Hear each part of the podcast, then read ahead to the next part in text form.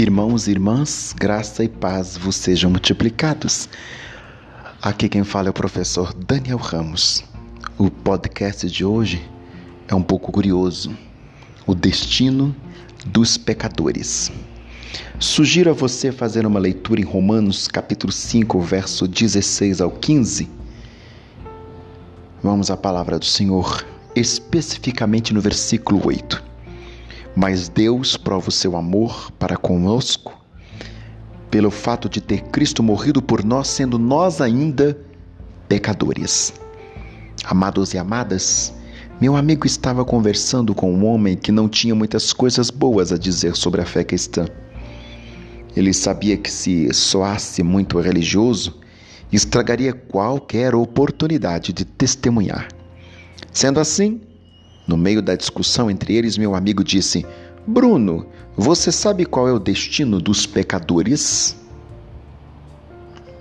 Esta é fácil, respondeu ele. Você vai me dizer que o destino deles é o inferno? Não, disse o meu amigo. Eles vão à igreja. Bruno ficou sem fala.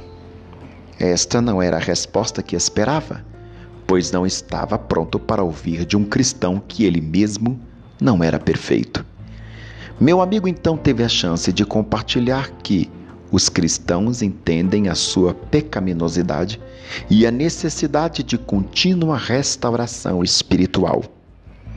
Ele pôde explicar sobre a graça, aquele favor imerecido que recebemos de Deus, apesar dos nossos pecados, conforme Romanos capítulo 5, verso 8 ao 9, conforme Efésios, capítulo 2, verso 8 ao 9. Talvez não damos aos que estão fora da igreja uma imagem clara de que acontece no interior da igreja. Eles podem não entender que estamos lá para louvar o nosso Salvador, para nos dar a rendição, a remissão dos pecados. Colossenses 1,14. Sim, os pecadores vão à igreja e os pecadores perdoados vão para o céu por causa da graça ministrada através da misericórdia infinita de Deus. Posso dar um conselho? Com muita humildade.